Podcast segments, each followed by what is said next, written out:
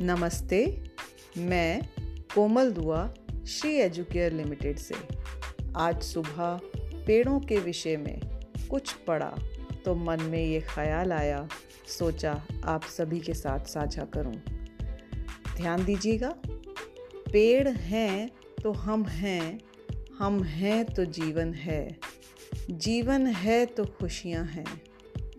खुशियाँ बांटने से बढ़ती हैं ठीक उसी प्रकार, जैसे पेड़ एक से दो दो से चार और चार से आठ होते हैं।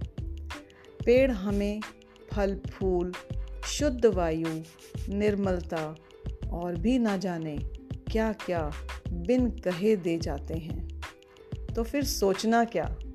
कदम बढ़ाइए, पेड़ लगाइए और अपने आसपास के प्रत्येक व्यक्ति को उसके लाभ गिनवाइए। भविष्य की सुरक्षा का लुत्फ उठाइए। धन्यवाद।